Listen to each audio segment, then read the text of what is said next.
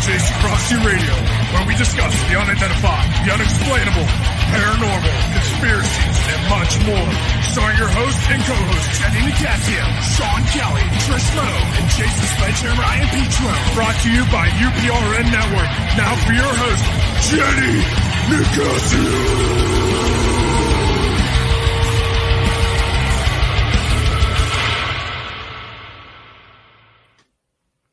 Good evening and welcome to Chasing Prophecy on the UPRN FM 105 radio network. Live from New Orleans, where we discuss anything and everything beyond the scope of normal. I'm Jenny Nicasio, along with my co-host Sean Kelly, Jason Ian Petro, and Trish Lowe. I just want to say follow us on YouTube and Facebook. And the first part of our show today is brought to you by the TNA Podcast, the show with two guys, Jason Roach and Sam Hall, shooting the breeze about nothing at all.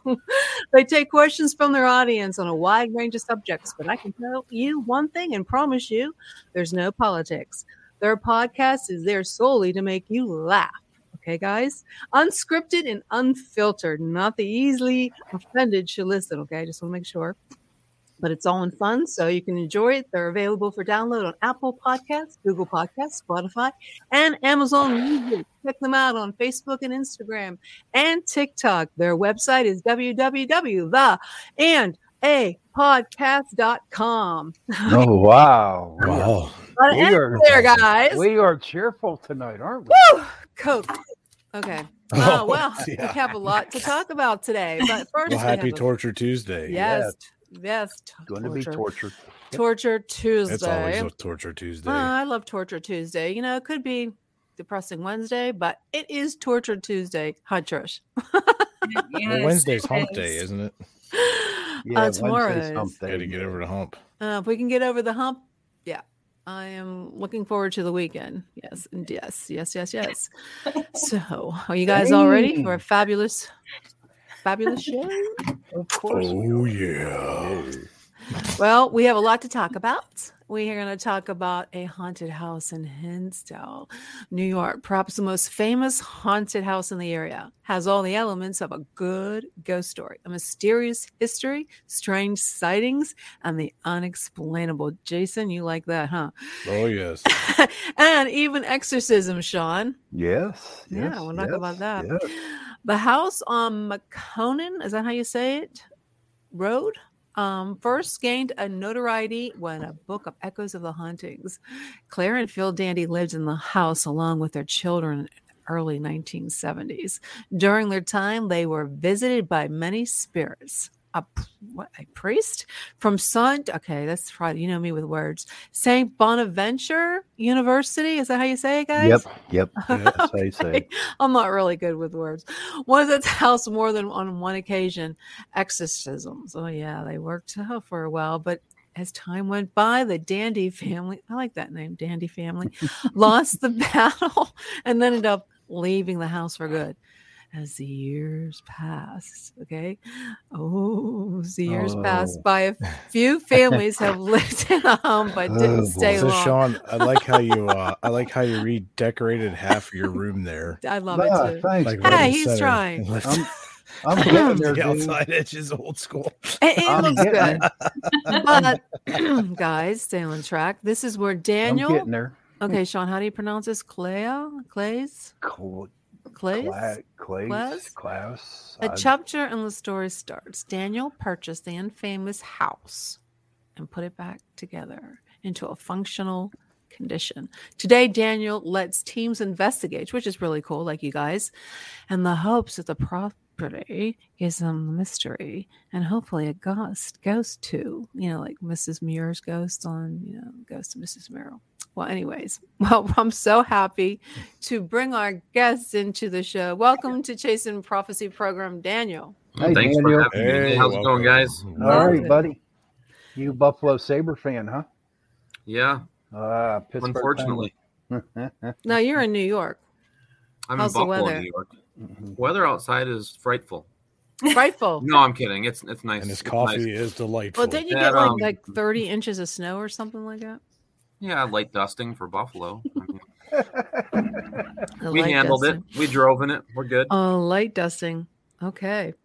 That's good. Okay, We haven't- Daniel. We haven't had snow like that in a long time though, but it's uh yeah, we did get a ton and we're expected to get another foot tomorrow, I think.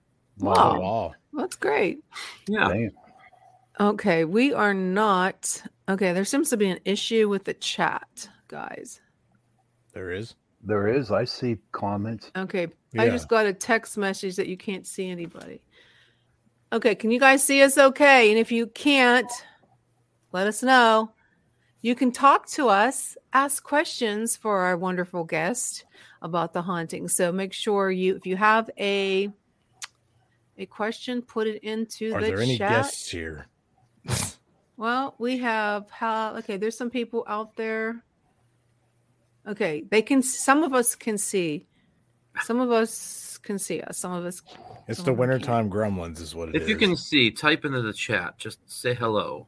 Yeah. yeah. So we can see how many check- people can see. Yeah, really, because we want you guys to participate in the show tonight. So if you have any questions for Daniel, uh, Daniel, or any of our investigators and Trish, please, please say so. My something. mom's in there. My mom's in the Good, comments. mom. Hi, mom. Yeah. Augie. Hey, Augie. Augie's Hello. Augie. Augie. Well, hello, everybody. Okay, so let's talk about your haunted house. Okay. Okay, Yeah. so go for you have the floor. I'm going to give it all up to you, and you're going to put. I'm going to bring you up by yourself so you can talk to Oh boy. our guests. So I'm alone here. So yeah, I mean this house uh, is a a location. Now, I'm I'm a paranormal investigator. I have my own team, and this was a location that I had gone to with my team probably about ten years ago now. It's crazy. Uh, didn't own it yet. Uh, the house was in pretty bad disrepair. Um, it was one of the most active locations that I ever gone to, and I hadn't been investigating for quite a while. Um, I didn't know that there was failed exorcism in the house the first time I went. I let my teammates, I trusted my teammates, and uh, they got me there and had me sit in the living room when we arrived and watched the episode of A Haunting, A Dark Forest, which is based on the story of this house, this family that moved there from Buffalo.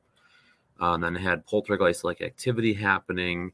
Family was very affected by what was going on outside and inside the house to the point where they were uh, consulting with a priest from St. Bonaventure University. Uh, the priest did come and bless the house. The priest came and then did a mass in the house with the family. Then he also got a, a structural exorcism approved. Uh, he had brought in a psychic, Alex Tanous from the Tanous Foundation, a film crew from New York City, and came and performed a structural exorcism in this location. Now, this is before the movie Poltergeist came out. This is before The Exorcist. So this was all very taboo, and this family was tormented by the local newspapers. They had to actually have security in their driveway because people were all coming down there to see the haunt, the, the ghosts and the spirits that were happening on this property.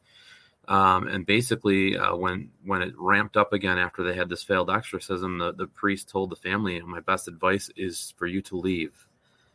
Um, the the house had guests and people coming in and out uh, different families living there throughout the years, and none stayed very long except for the last family, the Misnick family. And uh, you know, we've been slowly interviewing these families that have lived there, getting their takes on what have happened to them, and been researching the place. Nobody's going to live there. Um, I bought the place to use as a paranormal research center and to really be able to dig in and dive into some of the folklore and the stories that are associated with the house.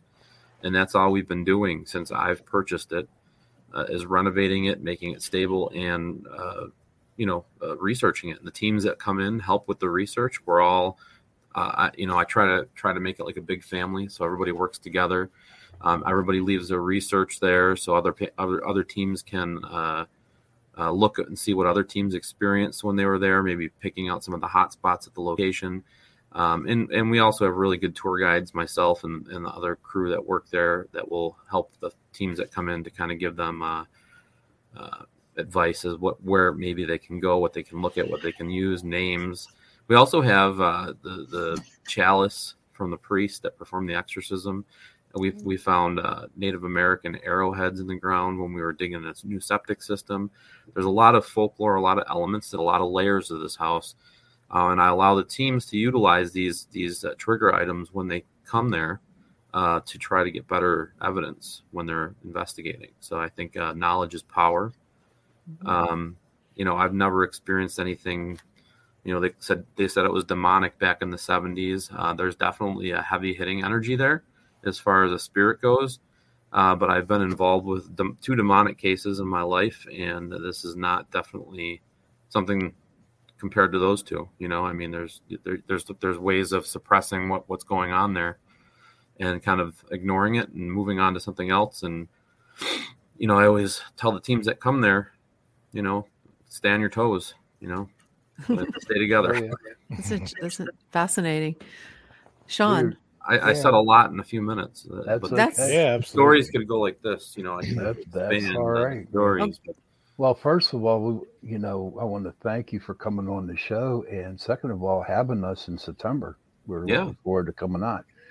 Um, have is around the house, the property around the house. Is there a lot of activity in that in them in the in the area, like outside the house and around it? Yeah, they, I mean, they call it the Enchanted uh, Mountains, Hmm. uh, where the where the house sits, and it sits on top of a hill with a water source. Uh, there's an underground aquifer that we found that actually fills the pond, Oh, um, wow. and there's a there's actually another aquifer in the pond that pumps upwards towards the house, and we've actually like used heat heat guns and everything to actually follow it right by the house. It's really cool. Uh, so there's definitely, um, you know, definitely a water source, which is a conduit for Yes. energy. Um, the house, you know, you get a ton of activity on the outside of the house uh, linked to like Native Americans. We've had uh, Native American chief in a full headdress that we've caught a picture of in the driveway, an Indian woman out by the pond. And you have these pictures?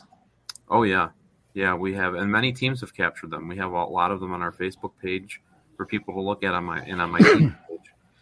Um, we've captured a woman in white out by the pond, uh, a little boy uh, wandering outside the house and inside the house, a man in overalls. I know I've captured a full body apparition of Laura Dandy. She she was one of the family members that lived there in the 70s that committed suicide. She was the one that was most affected by the energies at that house Mhm. and uh, I, I showed the picture, to, and I'm friends with uh, Clara, Clara Dandy, the fam, the the woman that lived there in the '70s. She lives in Oregon now, and she's in her 80s.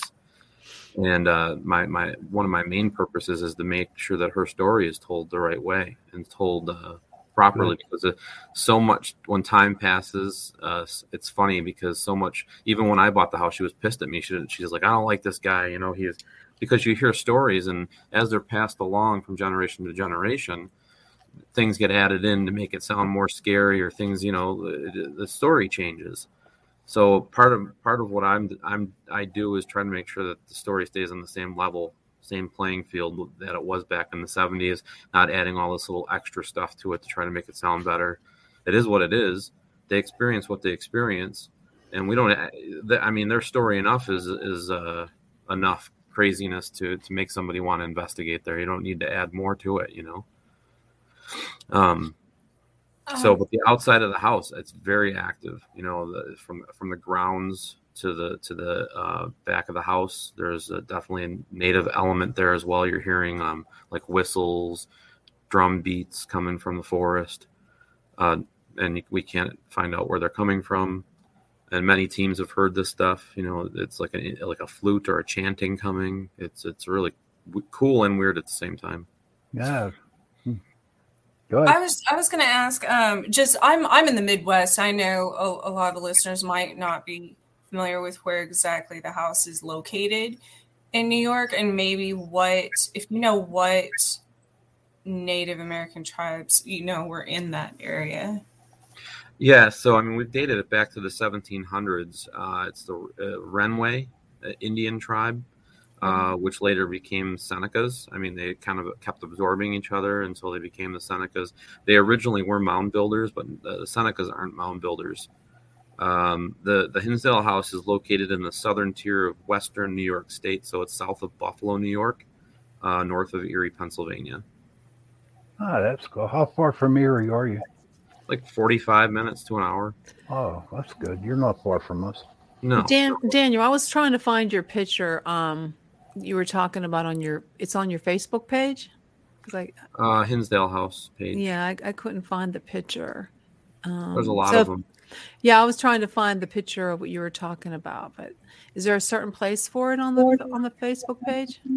Um, I could try to find it real quick. Okay, I was just trying to find it so I could. I did find, you know, your the one house, but I wanted to find the the actual uh what you were talking about. Well, about. there's two pages. There's the Hinsdale House Restoration Project and the Hinsdale House as well. Maybe I'm on the wrong page. And this is the house. Can you see that? Mm-hmm. Is that the house you're talking Mhm. about? Yeah. So this is the house that's um this is the Hinsman house. So if you have any questions in the chat, please um direct them to Daniel. He'll be happy to answer them. That's a pretty cool house. And yeah, um, it is. I The think it's, is. bought it. Yeah, it's a pretty neat house. How So I many think- floors? How many what floor? Oh, just a it's a basement and a upper and lower floor. Well. It's a small little farmhouse. I mean, it's nothing huge. So I think I, I saw something the other day on Facebook that uh, you guys are having a couple issues from weather wi- on the house caused some uh, turmoil. um, so now that you know going through and fixing you know what Mother Nature did or whatever, I didn't see you know extents of it or anything. No, it was but- actually a group that stayed there. Turned the Oh, heat off okay. in the house. Oh, that ain't good. But I was wondering if you know with whatever you got to fix up, if that'll like stir up more activity. Do you think? We there? fixed up a lot in the house already. Um, it's not a s- situation where I feel like it gets any busier as far as the activity goes because it's very active. I mean, you can be sitting in the living room and hearing footsteps upstairs in the middle of the day. The, Oh, the nice. energies there, the energies there definitely like to make themselves known as far as uh, uh, when people are there. And uh, I, I, I, I've experienced just as much activity during the day that I do at night. So. That's pretty cool. Oh, Trish, do you have any questions? Um, no, I, I was trying to, you know, pick up on the energy from from the the picture of the house. Um, I know I, I I used to live in, in Buffalo. I had never heard of that house. Um, I didn't either. Um, until you know, until uh, I went there. Who, who is there any recent activity? How how when was the how far further you know back did there you know was there any evidence or anything that someone you know picked up? Like is there anything that stands out? I mean, we just, I mean, in the past few, in like the last two years, we've been able to. Add, the the the thing was, is the house was a um a land lease. It was a leased, you know, leased land, Mm-hmm. and um, it was hard because the company that owned it um, didn't ha- you know you, you weren't able to just access uh, the records from the house you know you weren't able to just access things and just, yeah, have so now that i actually own the house you can go back. i can go back and we were starting to research some of the names of, of the families that live there and um, you know we've gotten stories because my, the whole thing was is we were focusing on the exorcism the Mhm. Dandy family. And I'm like, there's got to be other families that had uh, experienced something like this before. And um, finally, we were able to get a hold of some of these families and, and hear some of their uh, experiences. And, and uh, you know, it, it's really it, it, hearing stories from a family that lived there in 76 for, for a little while, saying that they saw a young kid saw a little boy levitating over the pond. You know, he drove his, uh, um, snowmobile into the pond because he thought it was iced over, and then he got his Mhm. uncle from the house to help him pull the, the, the snowmobile out. And when he turned around, he saw a family levitating over the pond. Didn't look like they had feet though. He said, Was the the- whole family or just the little boy? "No, this was um, this was a three, a family of three. It looked No, like wh- why would they be? Why would they be levitating above the pond? Were they part did of they drown? In the part of my theory. My theory is is all. Sh- can I swear? Uh, all crap hit the fan Okay. back uh, when I was going to say the S word, but all, all crap hit the fan when this family moved in. Uh, it was an originally a hundred acre plot. Uh, the company that bought it in the 70s six, or 60 late 69 sub partialed the property out into 10 acre plots, built like cabins, hunting cabins on the other properties, and kept that house on that 10 acres. Then they built the ponds on all the properties. And when I feel like when the pond was dug, that's when they all you know everything Mhm. started happening you know all, all of a sudden all these accounts of energies uh, started happening with the family in the house and um, that's you know, when they started the recording stuff back in the 70s, 72, 73, 74, and ever since then. You know, now we have accounts from the each decade, 70s, 80s, 90s, from families that have lived that have experienced things. Uh, what kind of equipment do you guys? Do? I was just going to ask that. We're channeling each other. Uh-uh. I mean. I was literally just about to ask that. we use everything. I mean, from spirit boxes to metaphysical. I mean, just using y- y- metaphysics when you go there. I love getting different takes from different people and how they and watching how they investigate. Uh, and a lot of the times you're getting you're you're having maybe a psychic come in and experiencing something and, and actually writing drawing a face of something that somebody else has a picture of, which is really cool. Um, I mean, you can use photography, you can use spirit boxes, you can use uh, recorders, Mhm. um, at, at, you, you name it. I mean, people have experienced uh, Ouija boards. Mm. Um, I don't know how you feel about those, but What uh, what's your favorite piece of equipment? my Geoport, my GeoBox, probably. Um, Okay. I George Brown, he made those. He's out out of Cleveland, uh, but I've had really good success with it, and I and I probably have good 40, 50 boxes. I I probably don't want to say how many boxes I have because my wife will probably disown me. But, um, I, I do like I like to experiment with you know if somebody invents something or tries a different way with a a, a spirit box. I like to experiment with the white noise and the the whatever George did in his box clears up the white noise a lot, and you're actually able to hear the voices coming through. And, and the direct responses that I get out of this box are amazing. I, I feel like I've connected with a close family member using this box. It's like I have a, a psychic medium box that that I can carry around with me, um, utilizing it. You know, I, I've I've had it running at the Hinsdale House during a tour, and it's picked up somebody's grandfather. And I feel like a lot of times energies are connected to the people that come there with them. And uh, I've also connected with a, a psychic that I used to do a podcast with, um, Bernice Golden, and she she uh, came through on that box while I had it running at the Hinsdale House when I was doing a live, you know, like on my Facebook page. And uh, I, I don't know, I've just had some really good success with that. I don't count anything out though. Like I, you know, I'm I just as much like to use a recorder, but I feel like that takes away from the energy is trying to communicate. You know what I mean? I feel like okay, we have to ask questions, pause, then get the answers, then go back, ask questions again. Hopefully, we don't lose their interest. So that's why I like kind of like utilizing the spirit box a little bit more. But you How many uh how many portals would you say are in that house? uh, like one, Just one? yeah, I, I think. But I people, some people said there's a portal in the in the closet and then in Mary's room. In the And I closet. I, re- I really feel strong about the one in Mary's room, but I also feel like it could have shifted because so many people scry in the in the in the closet because there's a mirror in there. Oh, Uh, when I bought the house, Mary's room uh, back in the 70s was actually boarded up, and they didn't let anybody go in there. Um, but all the, the there's an infestation of flies Mm, Ooh.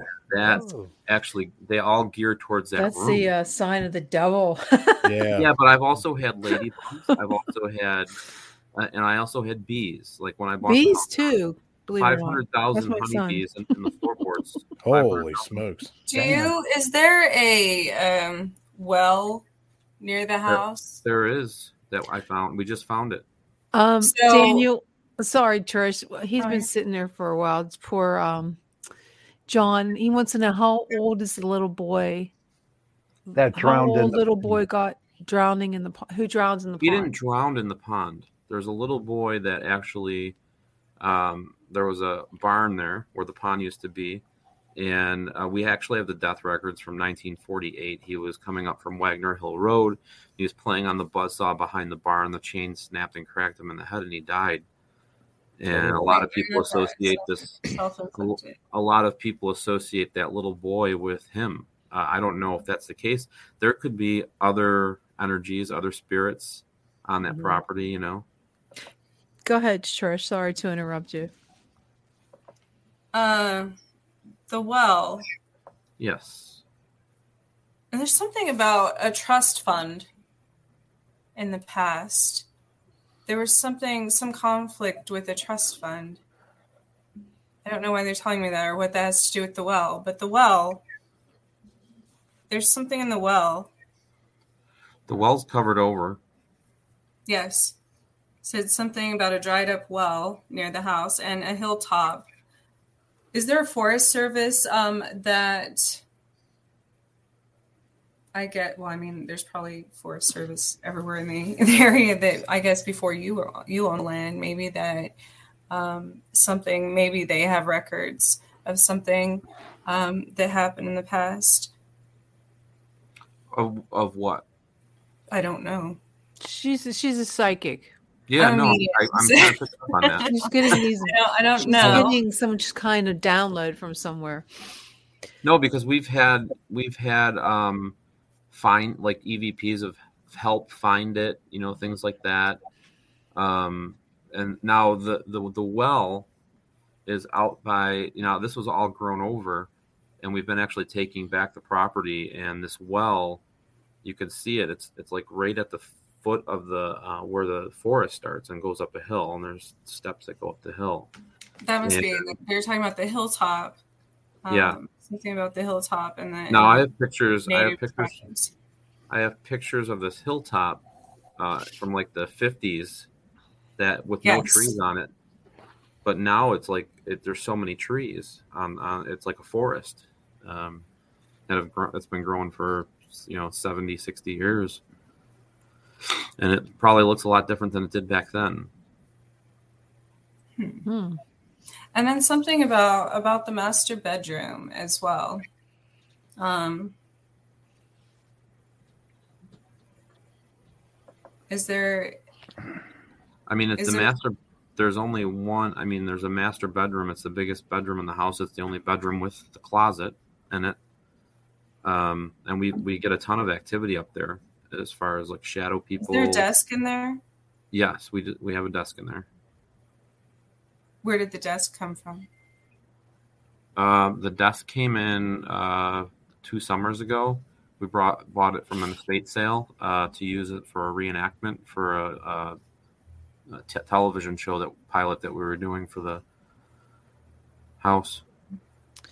Daniel, have you ever checked talked to the priest that um He's was dead. there? He's dead. Yeah, I've I've talked to other priests. hmm I've had them there. I've had shamans. I've had witches. I've had Mhm. all different types of lay people there because I feel like there's so many different layers layers at that house. And for a, a structural exorcism not to work, only tells me that that possibly that leg of the religion probably wasn't the right way approach to the house to try to heal it in a way. Um, so that's Mhm. why we've been trying to bring all different layers there and it seems to be it seems to be lightening up a lot and it seems that the more that we put into it the more love that we put into it the more answers we get Mm. so When you go like there, how do you? What do you feel when you walk when you're when you walk in? What kind of presence do you get? What? i i get an old lady uh that An I old lady? with yeah she flo misnick she's a she's like a keeper um she connected with me like right away like right before the house was supposed to be be, taken down. It was supposed to be taken, you know, knocked down. All the electrical and the ductwork was ripped out of it, and um, we were there basically saying goodbye to the location. And uh, I I was in the kitchen, just me, Cameron, and our person filming, and I had a K two meter in my hand. That's it. The camera had a recorder. Uh, there was no electricity in the house. There's no you know running water. No way for rhyme or reason for any uh, electrical fluctuations and uh, he just kept talking about the exorcism and we were it was like I, I just felt like this is dead you know and i had started researching them. I found videos of them that when they lived there. And i said flo are you here? I just right in the middle i, I you know he, he you know he's like who the heck is flo? You know and uh, I, and I, I had the k2 meter in my hand and it went all the way up to 500 milligauss. And i got a jolting sensation of electricity up my arm. I instantly had goosebumps. And then I continued for probably the next 15 minutes asking questions of Flo. And then I also said, Flo, will you hold my hand as we go up the stairs? And the K2 meter stayed lit in my hand as I slowly walked up the stairs.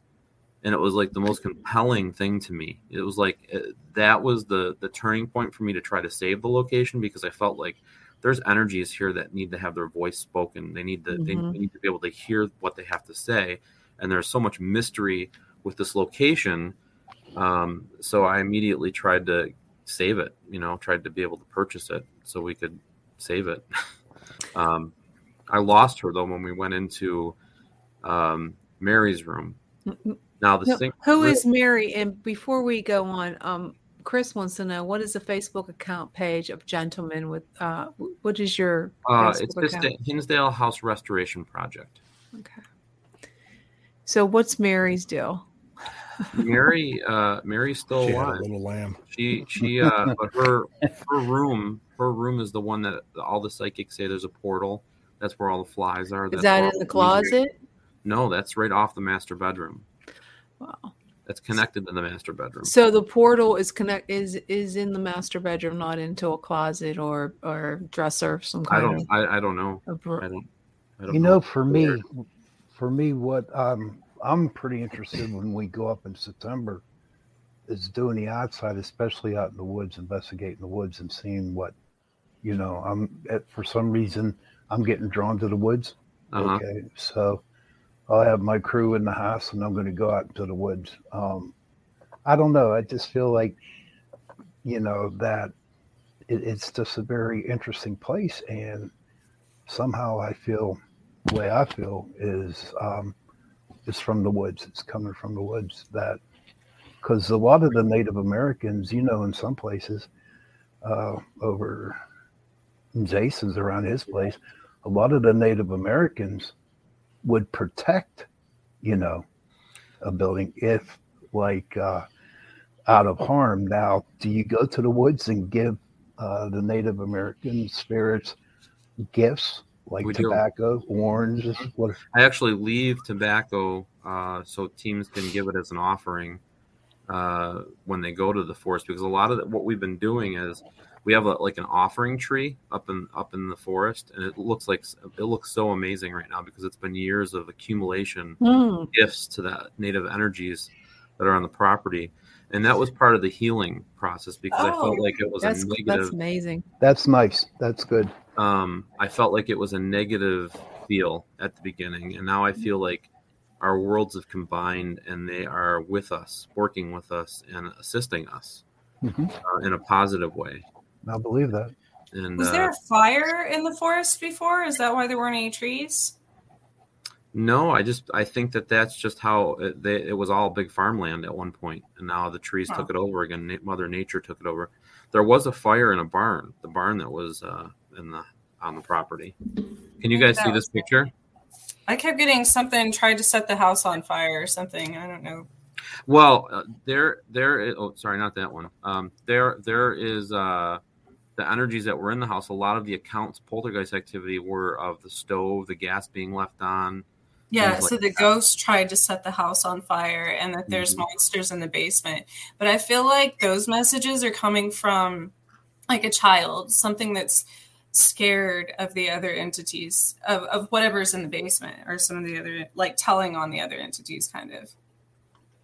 Where are you? Where is your picture at? So I can try to So pull this it up. picture, this picture is actually. I, I'm just screen sharing it right now. But do you want me to email them to you? Here, Or? let- Would that be E- well, I could Are probably. Can you? Hmm, I'm trying to think how we can pull it up. I don't- So, Daniel, I have a question for you. Yeah. Um, now, we've been on, and Sean and I have been on investigations in the past where, um, like a specific house that's pretty pretty famous, I guess you could say, and like you know, one the first time we went there, there wasn't a whole lot of anything really, but then the second time it was like super active, and then after talking to the owners, they were saying like one weekend it might be real active, then the next weekend it's not because obviously spirits need to you know obtain more energy as they're wore out. Now at the Hinsdale house, uh, it sounds like it's really active. Now is it like consistent every weekend? Like all the groups that are there are always having stuff, or do part. they need to rest too? I mean, for the most part, uh, the the the energies that are there, like if it's quiet in the live or in the house, the people go to the outside and maybe get stuff on the outside of the house, and then the next day they'll get stuff on the inside and not so much on the outside. So it fluctuates back and forth, but between the outside and the inside of the house, people are getting activity almost Okay. every day. That's good. That's Is there like to a certain time of day? And I know you said like during the day you'll hear footsteps. Like, is there like a certain time they they seem to be more active? Um, not. I mean, I think that the the quieter it gets, you know, the the more that you're susceptible to hearing and listening to what's going on. If you're just uh, sitting back and listening, you'll hear it Okay. All right. Cool. or see it. Even you know. I mean, yeah. It's, I'm uh, really looking forward to this. I am excellent. too. I am too. I'm bringing if all you- my if you equipment. don't- yeah, I mean, set it up and sit back and relax and, and watch a show. I mean, uh, or hopefully get um, some good good uh, communication. You know. Um, Yeah, I do have an off off the subject question. We have a couple people have RVs in the group. Can we bring them up? Um, well, here's the here's the thing. You can bring them up. We've had we had RV an RV down there, um, and the driveway is definitely big enough. But we've had some down there for uh, filming and stuff. So I don't recommend bringing bus. It's it's a dirt road. Once you get off the main road and turn down McMahon Road, it's uh it's all dirt. So if it's rainy or wet, you know I'd hate to. Yes. Good, good. Daniel, I sent you a message on Facebook. Okay. It's I'm not sure who I am though. I have so many different names on Facebook. Jeez. I'm sorry. Yeah, I'd love to see those pictures. Um, I just picked a few, but I'll you Oh. can I'll send them over to you. What would you say would be like uh your scariest moment of you know like owning the place or just being there? Like I'm sure there had to be like one moment you're like, wow, that really shook me. Like did you have Um, any- I mean, I've had a lot of compelling, uh, you know, things that have happened there, but um, the there was one that happened. Besides for the first time, you know, with with that whole communication with uh, with Flo Misnick, um, the there was last June. Uh, it was just me and two two of my friends that wanted to experience something at the location, and uh, it was quiet. The inside of the house was quiet. We had uh, got some pizza and we were uh, just trying to see if something would happen. And it got to be about 2.30, 3 in the morning. And uh, I said, well, let's, you know, let's crash, you know. And I laid down on the big couch um, and my friend laid down on the other couch and the other girl was in Mike's bedroom. And all I had on was a nightlight in the um, living room. And I- I'm not, you know, all the years I've been investigating, I have not one to say that, you know, I get touched all the time or I get scratched or anything like that. And I was just kind of coddled up in the in the uh, on the couch, and my head was facing the, the back of the couch, and I felt something brush the back of my head, and I turned around, and the there was this shadow that was going back and forth mm, uh, in front of the light, you know, and it, was, it was letting me know it was there. It wasn't nothing, anything negative or, um, and I, I said, Hey, Haley, I go, I go, look, turn over. I know you're still awake, you know, and she, um, she turned over and she's like, "Oh my god!" and she jumped onto the couch with me and she said, "Your right, your wife won't mind." I'm like, "No, she won't." I go, "Just,", just but we actually watched the shadow walking back and forth inside of the living room for about five minutes before it dissipated into the kitchen. We've Oh, wow. captured this on camera so many times. One of the, the, you know, this house is in the middle of nowhere, and there's no, um, there was no internet. So, and then your phone service doesn't work when you get up there because it's there's no towers. So it's like you're. When I first started going there, it's like, man, I'm what, what's this horror story I'm, I'm walking into right now? I can't, no way to get a hold of anybody, and it's going to be an axe murderer coming out of the, of, of the woods or something. But um, I do have internet there now, and I did get satellite internet as soon as I could, but well, it that's was good. expensive. It was like almost three hundred dollars a month to have this the highest band satellite service there. And um, the first night that I set up a camera uh, in the living room, uh, a Wi-Fi camera, and I was able to watch it from my house, and I had it streaming on Paranormal Warehouse, and we had like a couple thousand people watching. This is back before Facebook uh, decided to limit how many people are allowed to watch your videos and stuff and uh, I was just answering questions about the house, and I thought this was great. The the house is getting out there; people can actually see it and investigate with us while they're not there, which is kind of cool. And I had actually fell asleep on the couch, and, and all of a sudden my phone woke me up because it started buzzing, and uh, I turned turned my phone on, and I had all these pic- people taking screenshots of the shadow coming into the kitchen. And I was like, "Oh my gosh, we got like the holy grail on the first night of the stream." it was it was it was awesome you know like Yeah. here we are and all these thousands of people saw a shadow figure on a live feed you know it was it was great What That's kind great. of feeling did you get from the shadow? Um, I, I, you know what, I'm kind of immune to it at this point. You know, like I, Yeah. I've been doing it for so You long. don't I- I feel would- pre- like No, I don't. I feel like the I feel like a shadow to me, like this is my perception of a shadow is an energy that can't fully manifest yet, or it doesn't have enough energy to Mm. manifest. I know a lot of people have different perceptions of it, but I would I would walk up to a shadow to and and and I feel like if you walk up closer to it, you can make it out better. You know, some of these people say they're time travelers or something. Yeah, I wonder who them people are, Jenny. Now, what if one day you woke up like you passed out on the couch, you wake up and there's a sandwich there waiting for you? Yeah. Oh, How would yeah. you feel? Or or aren't they aliens? Maybe. Nah, I don't think I don't think a shadow person's an alien. Oh. Maybe just a lost soul that just come to say hi. I caught a shadow person on camera once, Daniel, uh, when we went to the uh, what cemetery was that called, Sean? I, it, it, I'm having a brain fart here. Uh, Uh, the cemetery. we oh, always- Grove, Grove, Grove. Yeah, Grove Cemetery. We went to Grove Cemetery, and I was there, I think, twice. And the second time, uh, you know, just snapping a bunch of bunch of pictures. And you know, I've been an investigator since 2013, and I finally caught my first shadow man. That was that last year, the year before, Sean, I think. Before. That was the The year before, we caught a shadow man walking right through the cemetery on camera. You know, so it was a really cool feeling. You Yeah, but I I kind of feel like the the energy th- this shadow consist is consistent. You know, it's consistent there, it's consistently there, consistently picked up on. It's the same camera. shadow guy Yeah. it hangs around. that's cool. Mhm. Now, does he come around when you're having beers or having Wow. pizza or I just don't talking? get. I don't get. Uh, I don't drink there. Good. You that's think it's good. residual, like a residual, But it's different. uh, it's it, it's it, it comes in different ways. We've Now, do these shadow of- people? Does some of them have like a feminine, a femininity, you know, or do they have a? Can you tell any kind of mask? You know, do they female or they I I feel male to me. feel Like, male presence? Yeah.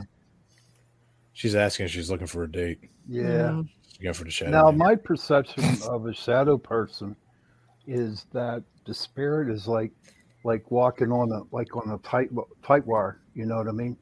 They're half in their world, half in our world.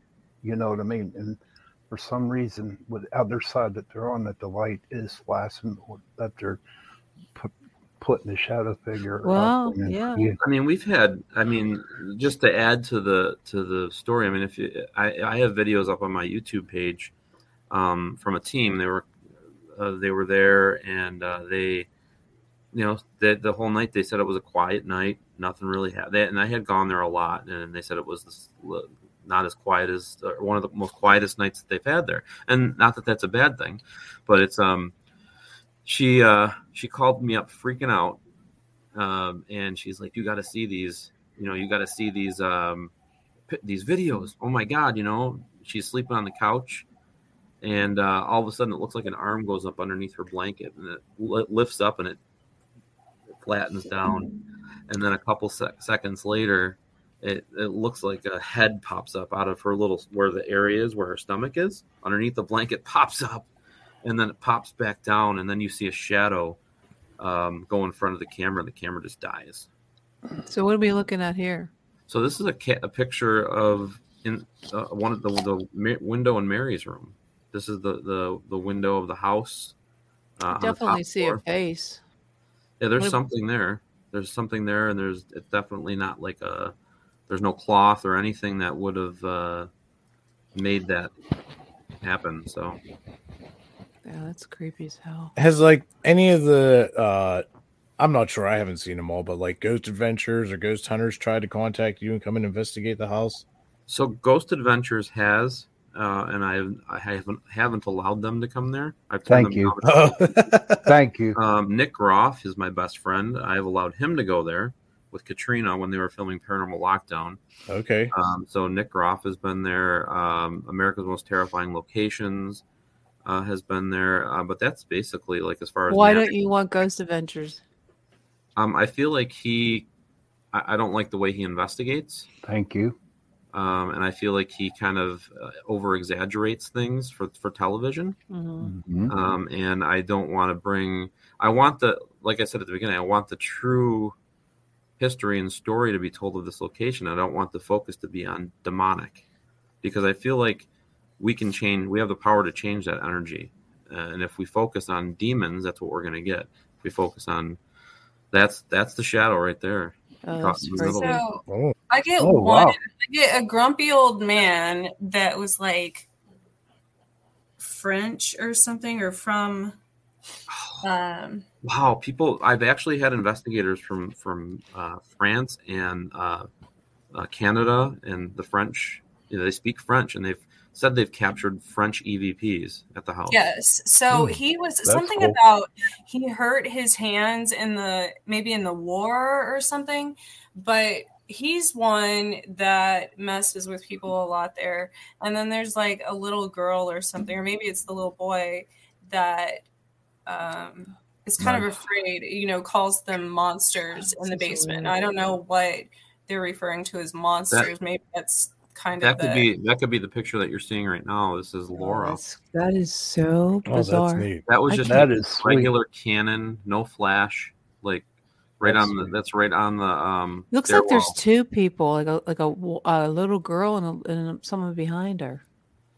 What do Yeah, you I guys. So see? there's also like a motherly type figure that holds people's hands that sit on the couch or something. Something about that. Um, but there's definitely the French. So, I don't know if he Looks like was. she's holding he was the French band. He was like in the French war or something. But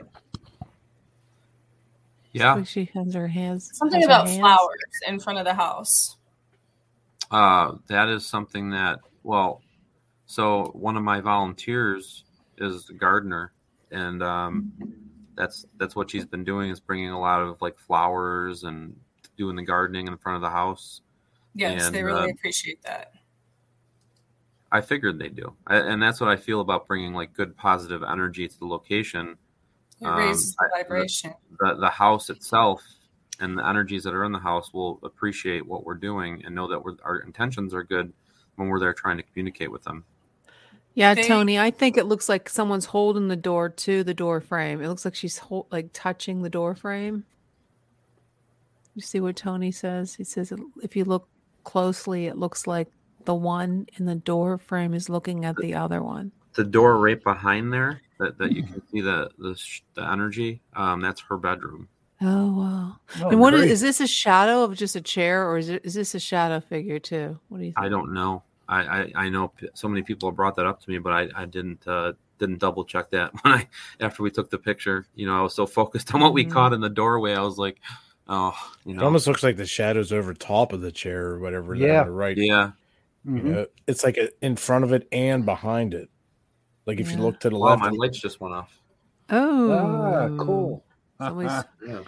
They're Welcome talking. to our Dude, world. Yeah, Welcome to now. Dude, dude, Now, if all our lights go off, then we I'm in my just office, so they're they're on a timer. I'm not, you know. Uh, Oh that's- man, I was we were getting pumped Damn. up. Damn. Yeah. Damn. You see the screen start going, you know. I look Yeah. cooler. I look cooler now.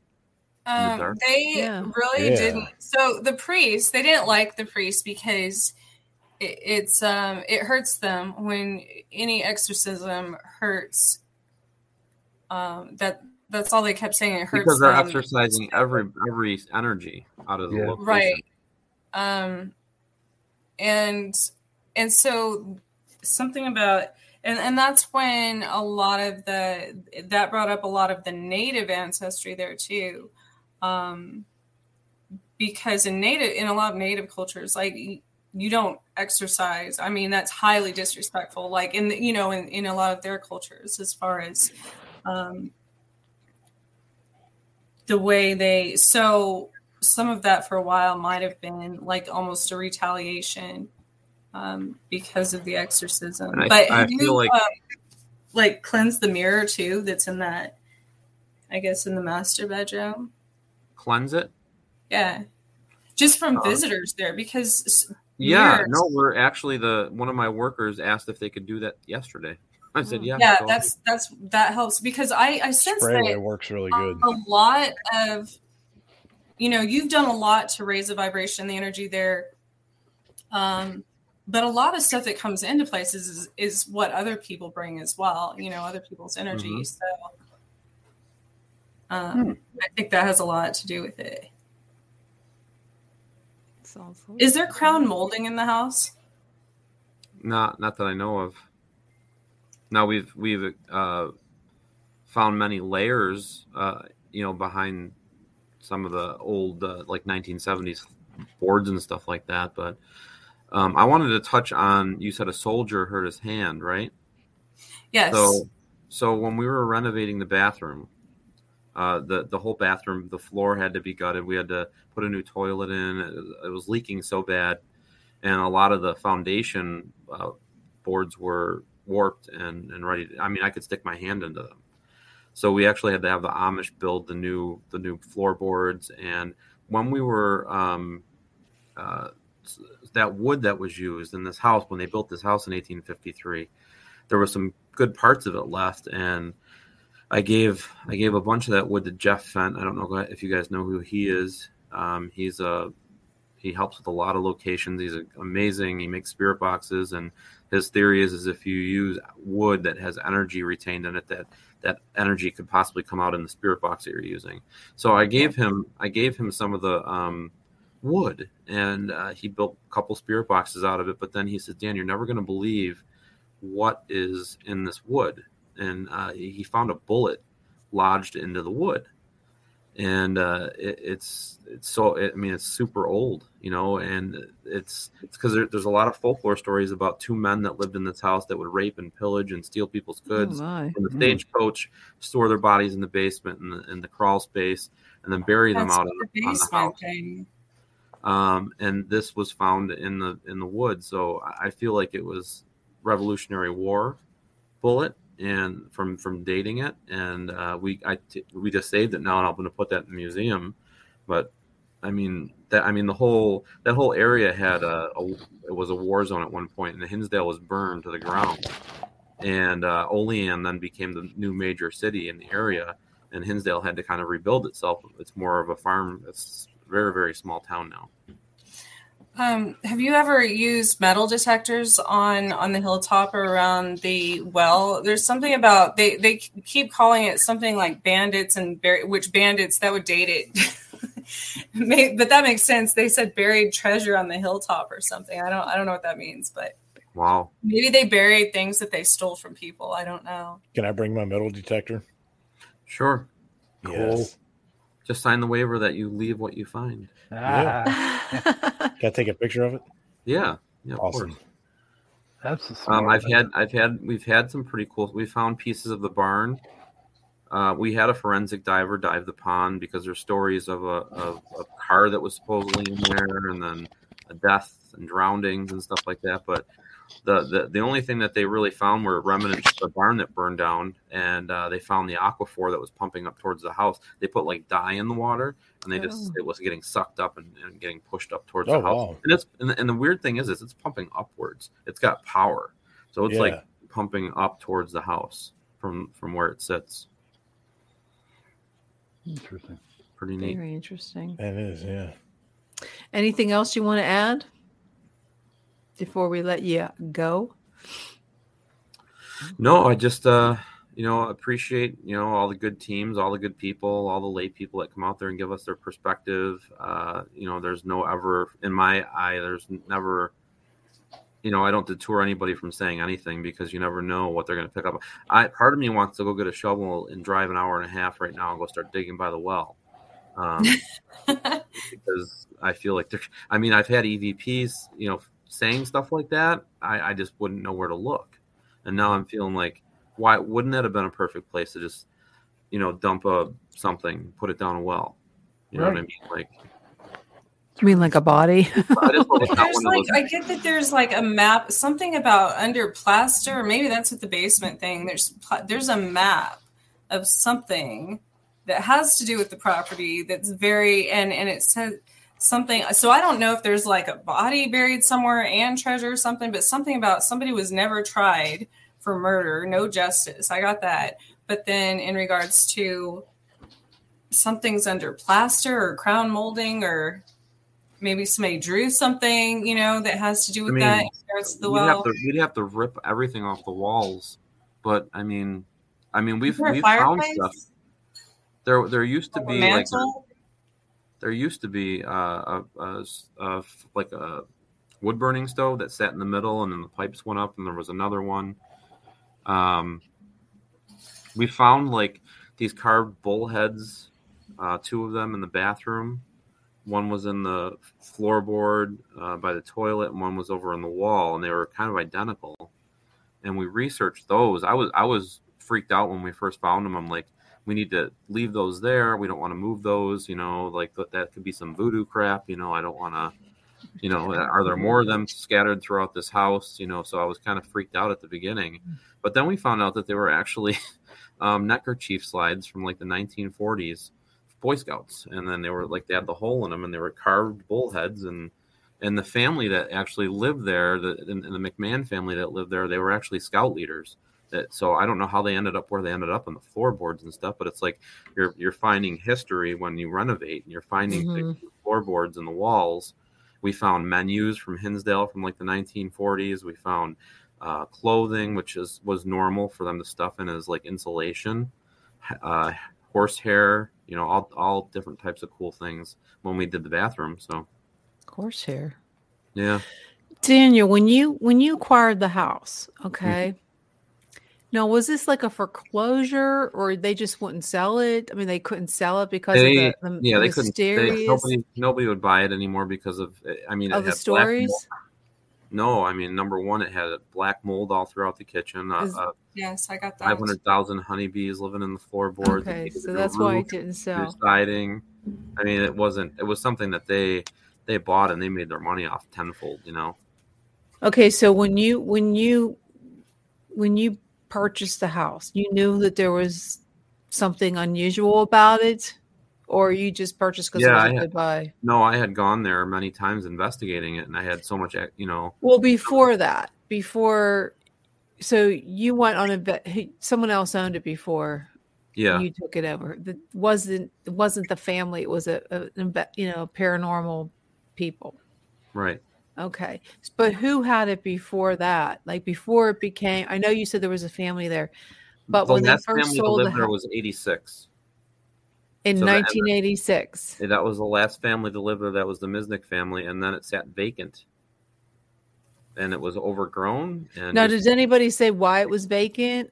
I mean, yeah, nobody would nobody would live there anymore. A lot of it had to because do of the stories. stories, and Okay. yeah, and then it just kept getting worse and worse and worse until uh, the team that helped take it over locally in Buffalo and an investigator from Calgary, um, you know, they were just funneling money out of it.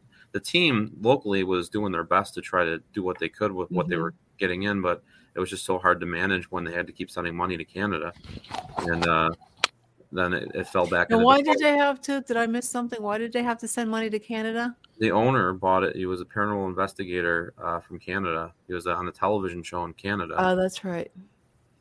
Hmm. and uh, yeah, Did you ever go to the courthouse to see the records for the house?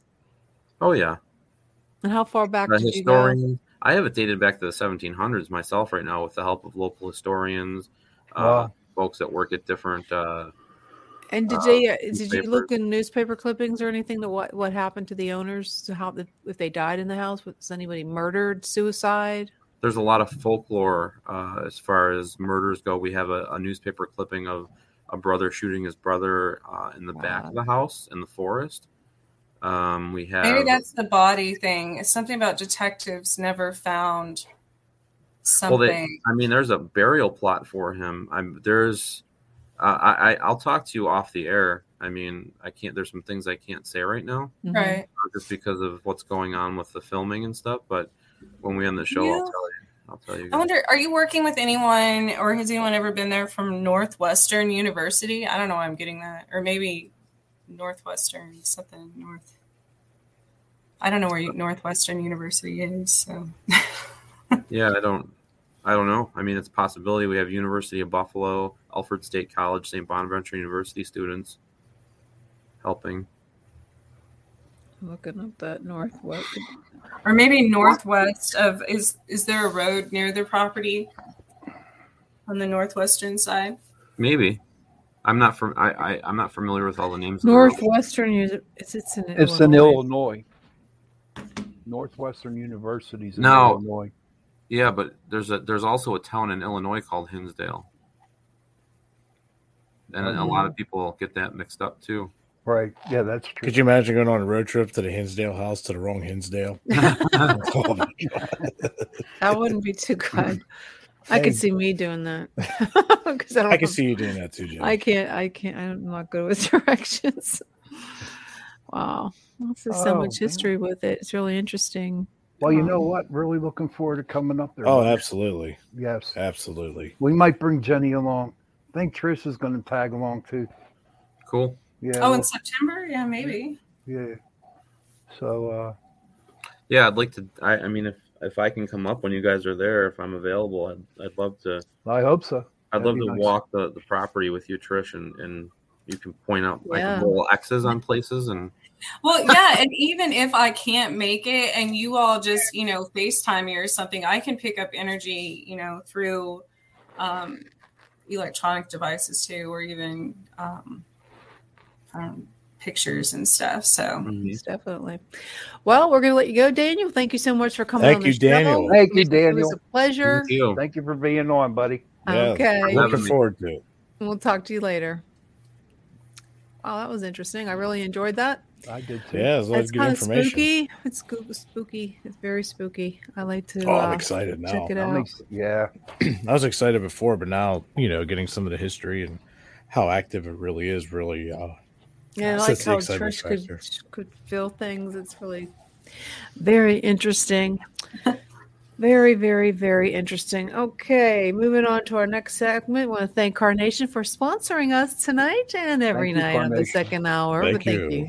Thank you for doing you. that. Make sure you get some Carnation instant breakfast or some evaporated milk. Make some pumpkin pie. Although it's not the holiday season, there's a Mhm. lot of different pies you can make. Thank you, Carnation. Okay. Speaking so- of desserts, real quick, did you guys see Little Debbie uh, is making ice creams out of all their snack cakes now? No. No. Yeah, it's, it's supposedly it's supposed to hit the shelves today. Like all their famous snack cakes are now ice creams, and Oh, I already got the beat so I'm not too worried about it. So That sounds good. no, it Really into- I never was really into little Debbie's, but doesn't. Uh, they were nasty. Not so what was that? what was that? that wasn't me. I said Trish. something in my kitchen it sounded like. it's a monster. Very spooky. Oh, Okay, we have a lot to well, we have a couple of things that happened this week. Wasn't um Trish mentioned that we well, how are we gonna do this? We're gonna do what you want what do you guys want to do first? You want to do the bomber? Whatever your I'll heart's go to the desire. Whatever your heart desires, son. Okay, January 31st. What was it? How many years ago was this, Sean? 19, 1956. 60, 66 56. years ago. Yeah, that's Hey, do you want to do it because it's your you posted that nice article on Facebook? do you wanna- the bomber. It- yeah, you did. Did I? I guess I did. I don't Did you read What- it? what That's fasc- way before Well, my it time. was- so No, what happened, Pat? fascinates me about that whole thing, back was it January 31st? Very, it's the anniversary yesterday. Yeah, uh, a bomber uh, ran out of fuel, so called ran out of fuel, and went into the Mon River. I ain't saying that word, Mon, Mon River. Monongahela. And um, I'm telling you what, and a lot of people are claiming it's still in the river, but there were It would be people that. It wouldn't be there. It would be dis disintegrated. Don't you think? that's what they The think, river's so there's gross. a lot of there's a lot of people that also that saw witnesses eyewitnesses saw uh, the military picking it out of the river Mhm. and putting it on barges and taking it You know, I've heard a little bit about this. Uh, Nice. you know, from living here in Monongahela. Yeah. Uh, you know, I've- I've- I've- did you see my kid trying to say Monongahela? that on was cute page? yeah If you haven't, cute. check it out. That'll put a smile on your face. yeah it would But anyways, uh, you know, I've been, you know, we went to different like community events and stuff over the years, and you know, it's come out, you know, people talk about the planes that have crashed in the river, boats that have sunk, and all kinds of stuff. You know, but I vaguely remember hearing some stuff about that. Yeah, well, they said that um, KDKA, uh, Ken Rice, I believe. No, it wasn't. Was it? No, it wasn't Ken Rice.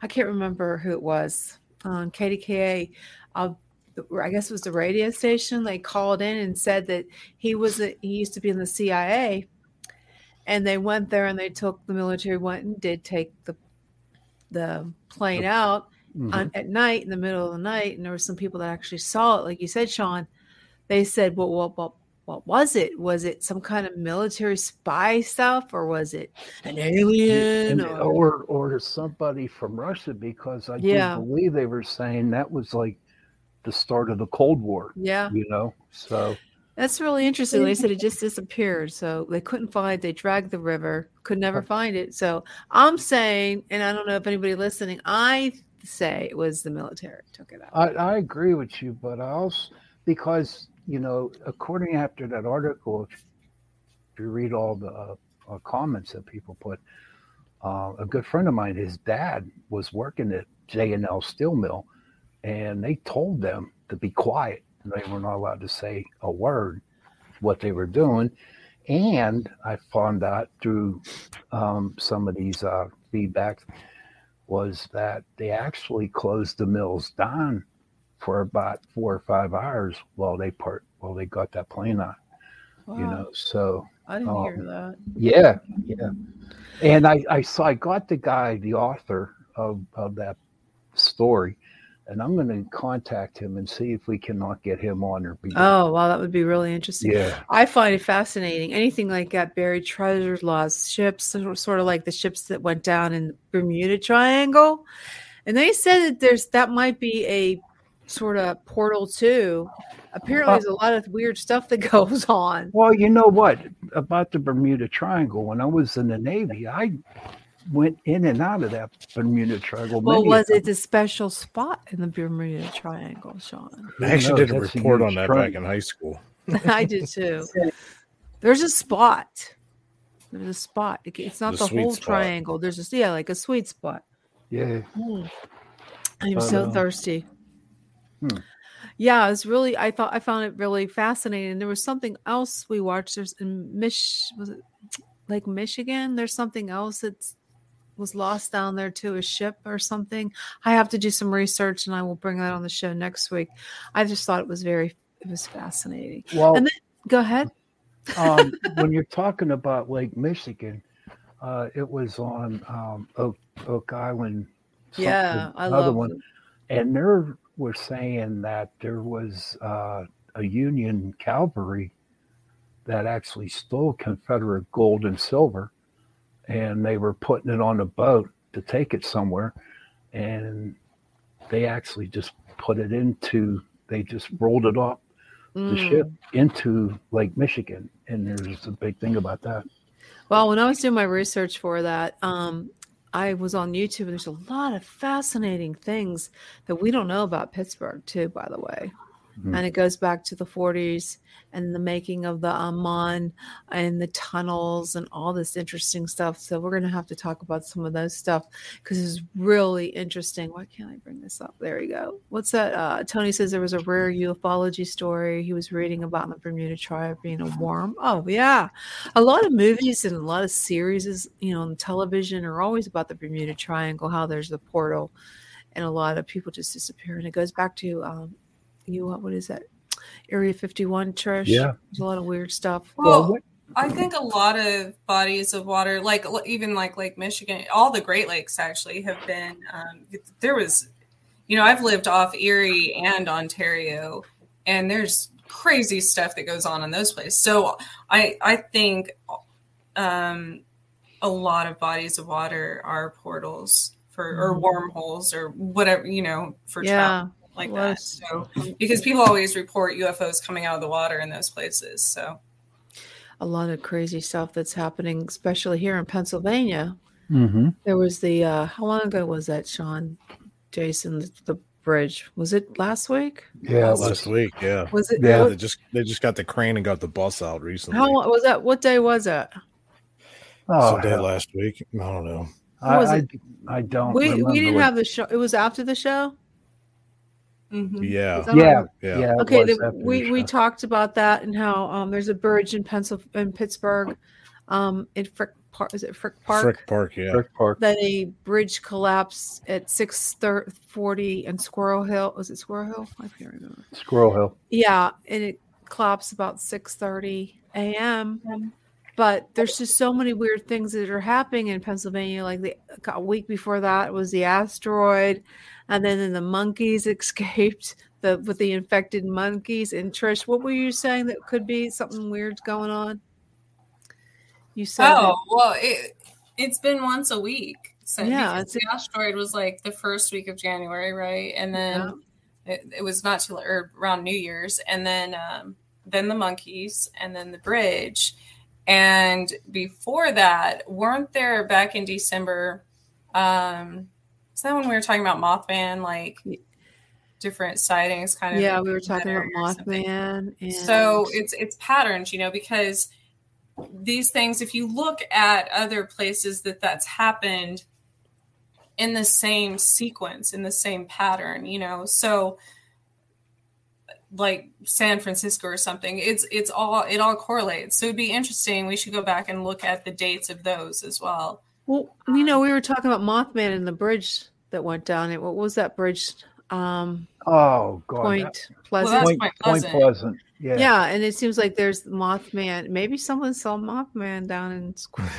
you never know. Well, I told you he's flying crazy part- around close by. Here's the crazy part about that. They'll get a little political. When that thing went down, Joe Biden was in It just town. happens. But here's the deal: that bridge's been there for a long, long, long time. Deterioration, the cold weather. But weather. they But- were but just no, they no, were no. just there. I Bridges know, weren't designed back then to accommodate as many prior, they cars had as it now. inspected And they said it was okay. Yeah, that's what I'm saying. They always inspect bridges, and I'm sure they inspected that one, and all of a sudden it just went down.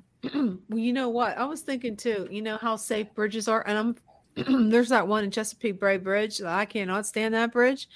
Is that the one that goes? There's there's one. There's two bridges I can't stand. The one that goes over the Chesapeake Chesapeake Bay. It's that real tall one, and then there's the one that goes underground. No way. Could you imagine what would happen if? I don't want to go there. Oh my goodness. So years ago, this just all resonated with something. I, uh, you know, I must have woken up in the middle of the night and wrote, wrote down something I channeled or was dreaming about or whatever. but I always remember it because I didn't know what it was referring to. And I had written, um, burn all the bridges and drain all the lakes and you'll discover the truth. And That I'm like, huh, that's Hmm. really cryptic, but like, Well, yeah, it is really cryptic if you think about it. Scary as hell. curious about lakes, yes. I would have been terrified if I'm on a bridge and it goes collapse. Uh, and then there was one car. It was a black or blue, dark color car. It was right at the edge, and it, it just it did not go. Well, when I was watching doing this research, um, reading about Pittsburgh and about all the different all over the country, there's tunnels and how safe are those tunnels that go into the mountainside? Like, how safe are those? I mean, that has to be one that, if you think about the most dangerous places to drive through, you're going through a mountain. It just seems like how how do they make them? Like, what keeps them from collapsing? I mean, come on, we're talking about tons and tons of The soil. way they distribute with the, the uh, ceilings, that's why they're rounded Yeah. like that. It's like it's like how do you trust them? I, I don't know. I guess I'm getting I- paranoid I'd now. the ones, the ones going out to Turnpike out east. Is that what you're talking about? I'm talking about even the Fort Pitt tunnels and, and, and Squirrel Hill tunnels. I mean, what you're going through those? You're going underground. I don't know. Well, it just seems weird. and going you know there's mountainside. in, in every culture in every ancient culture and, and native cultures there's always the stories of the extraterrestrials that live um, in the in the hills or in the you know any type of mountain or like inside the mountain or inside the hill you know i'm not talking about um, on top of it or in the woods or anything there there it's literally talking about underground Yeah, that's- so I, I find it interesting that, um, you know, especially recently, there's been so many stories coming out about things with caves and and underground tunnels and all of that. some there's some, a lot of stories about those tunnels. Tunnels seem the like they're tunnel monster's going to get you. yeah, this tunnel monster. They're like a portal. I- There's You know, I had gr- growing up and and when I was young and and middle aged, um, I enjoyed going through tunnels. Now I get claustrophobic when I go through the tunnels, man. yeah, I love it, especially if you got a V8 with a nice exhaust on it. No, you know, there's a phenomenon, Augie, about going, slowing down. It is a known fact. It's sort of like there's a phenomenon when you drive through the fog. And how people, People- slow down before They don't slow down. Dri- no, that is not true. Do your research. They don't slow down driving through the fog. They speed up and they don't realize they're doing it. And that's why there's a lot of accidents in the fog because people, their perception is off. People that slow down in the um, tunnels, it's because of the way the um, they. I was reading the book because I told you I was doing research. Tunnel vision. Tunnel vision. Yes, it's sort of like you don't. You can't. You can't tell how much space you have. And it's the most dangerous. Think about it. It's the most dangerous place to have an accident because you can't swerve out of the way. There's nowhere to go. No, So you're you're just driving straight. You get in an accident, you're going to get hit. but think you know that was the biggest fear during when they had them. Uh, uh, whenever they had those Iraqi people coming, uh, what were they called? Assassins? What were they called? The people who would kill themselves, Um, suicide bombers. suicide bombers, or no? Um, There's a name for them. a lot of people were afraid to go through the tunnels because they could have easily, you know, they always thought that they would pretend that their car broke down in the tunnels and everybody would be stuck there. I have to Yeah. tell you. I have to tell you a story. My good friend, this is embarrassing. She broke down in the tunnels, mm. and she she said it was the most horrifying because people were giving her the. She was late for work, or got the wrong keys. Something happened. She didn't have enough gas. She didn't have enough time to get the gas. She thought she was going to stop at the gas, but she couldn't get. She broke down inside the tunnels. People Oh my God. so mad at her. She stalled the whole. She stalled it for like three hours. Oh my God. They didn't come and tow her out. There was no way because she was in. The, she ran out. Of, think about it. She mm-hmm. ran out of gas in the tunnel. Where was people going to go? Nowhere. There's people ahead of you side by side. She, it was a nightmare. She said she didn't know what to do. It was. She said it was awful, but I thought it was pretty funny. That's something I would not do. I wouldn't do that. I, I drive- wouldn't do it. No. Tunnels, I get claustrophobic. Me now. too. I used to drive through. Oh, never mind. We want to go there. Why not go through it? Yeah. We got, nah. So you guys had something fun this weekend. yes, we did. It was a good Yes. investigation. Yeah. Okay, now tell me about this Buxton Inn. It looks nice. It's really pretty in there. I like to go there. Right, They John, start us food. off. Oh yeah, so we went down there and uh, we we got the most haunted rooms there, and um, e- Did you everything ask is. for a haunted room? Oh yeah, that what you absolutely. did? Absolutely. And did you sleep together? No, No. no, Heavens, no. God no, I did that once. Never no. again. That boy snores too loud. You got your CPAP. Yeah, somebody else blows it out somewhere else all night long. Yeah, Yeah. you're you. Um, we Yeah. went down there and it, it, it was a very interesting place. A lot of history to it. Um, Well, tell me about the history, Sean. Oh God, I'm not good with that. I know it was built in 1812, and uh, So, what makes it haunted? well, the what was that girl lady's name that was an opera singer that was one of the owners? Uh, Bonnie. Bonnie. Um, Bonnie, then you have Mr. Buxton, and then Bonnie's cat that they uh his name was Mr. Buxton as well. yeah, Yeah, Major Buxton. doubt Major about that. Buxton, that's it. and we took a bunch of people out on investigation and uh, we were allowed in three places um, in the dining room down in the tavern that's a free, that's that's a cool story because back in the eight, early 1800s when it was built it was actually like a tavern like a bar Mhm. type of deal and so you know how steps are like three inches you know you go up three inches up each step well, right in the middle, they had a step that went six inches high. And what they told us was, what they told us was because um, if somebody decided to rob the, the tavern, that they would be running up the steps, that they would actually trip and fall on their face. You know what I mean? so, I mean, you had to be careful going down and coming up. Uh, I don't know. We talked to the uh, Bonnie down there in the tavern, but there was a neat coincidence about it. That um that Buxton dude, he didn't seem to be a nice person because for the longest time we were talking to Bonnie in the in the bar, and it was a nice health, nice cherry, beautiful energy. She was answering our questions. Mm-hmm. I got it on I got it on video. And then Yes, Sean of- finally bought a video camera. yeah, I did. And then all of a sudden, the air in the room just changed to not nice energy. It was mean, Who's the mean person? Mr. Buxton. Mr. Buxton. And I think what happened to you guys over in the other place because it kind of happened. Um, you heard. You Well, when you guys were in the wine cellar and we were in the tavern, or the other way around. the other way around.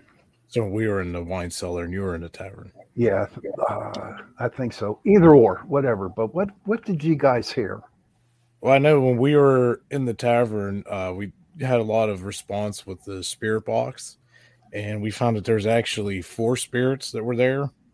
Uh, we can't really pinpoint who they were. Um, there was a child spirit that we were told about too. We didn't get their name. Nobody knows the child's name, but they were like, "There's a little boy spirit here." And actually, I have to go back and listen to the EVPs, but we all heard a child voice come through the spirit box, which was pretty cool. Uh, the REM pod hit, which was really sweet. It was right in the middle of the room. There's no EMF or anything around because we do a sweep with our K2s and other equipment to make sure there's no interference. So we had a good couple solid hits with that. Uh, and then you know, like the like you said, the people that were there, I think we had like five people. It was nice. They were participating, you know, asking questions and like really into it. Um, you know, and I think that you know, just having every, everybody's energy there really helped. You know, the spirits that were there to communicate with us. Uh, we were in the wine cellar and you guys were in the tavern, didn't really have anything uh, with the REM pod over there at all.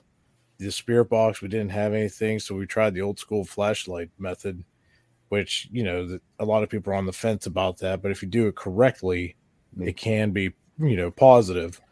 Uh, and I believe it actually was because you know we had a lot of you know on command events, you know, with questions we were asking, and you know, not exactly sure who it was over there. I think Bonnie was there. Uh, Major Buxton, not exactly sure if it was him or somebody else was there as well. You know, but I, but I did experience what you were talking about. Like it, it was one type of energy, and then it seemed to like change a bit, like halfway through, Yeah, which was really, really different. because uh, yeah. what, the reason- oh, go ahead. I was gonna say, you know, having the two most haunted rooms in the place, you know, what did uh did you experience anything? yes, I room. did. What did you experience, Sean? This is what I experienced, and I swear on my father's grave and everything. This is true. They always What? said that they have a a ghost of a cat that roams through the building. okay. Well, did right? it meow at you? No, no, I was like It was pouring like of six feed o'clock, feed six me. thirty in the morning.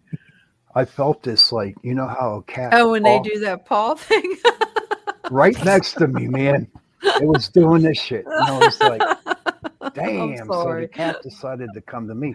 But what was crazy, the room that uh, Jason was in, that's the room that usually the cat hangs out. But uh, he decided to come over to my bed and freaking wake me up like that.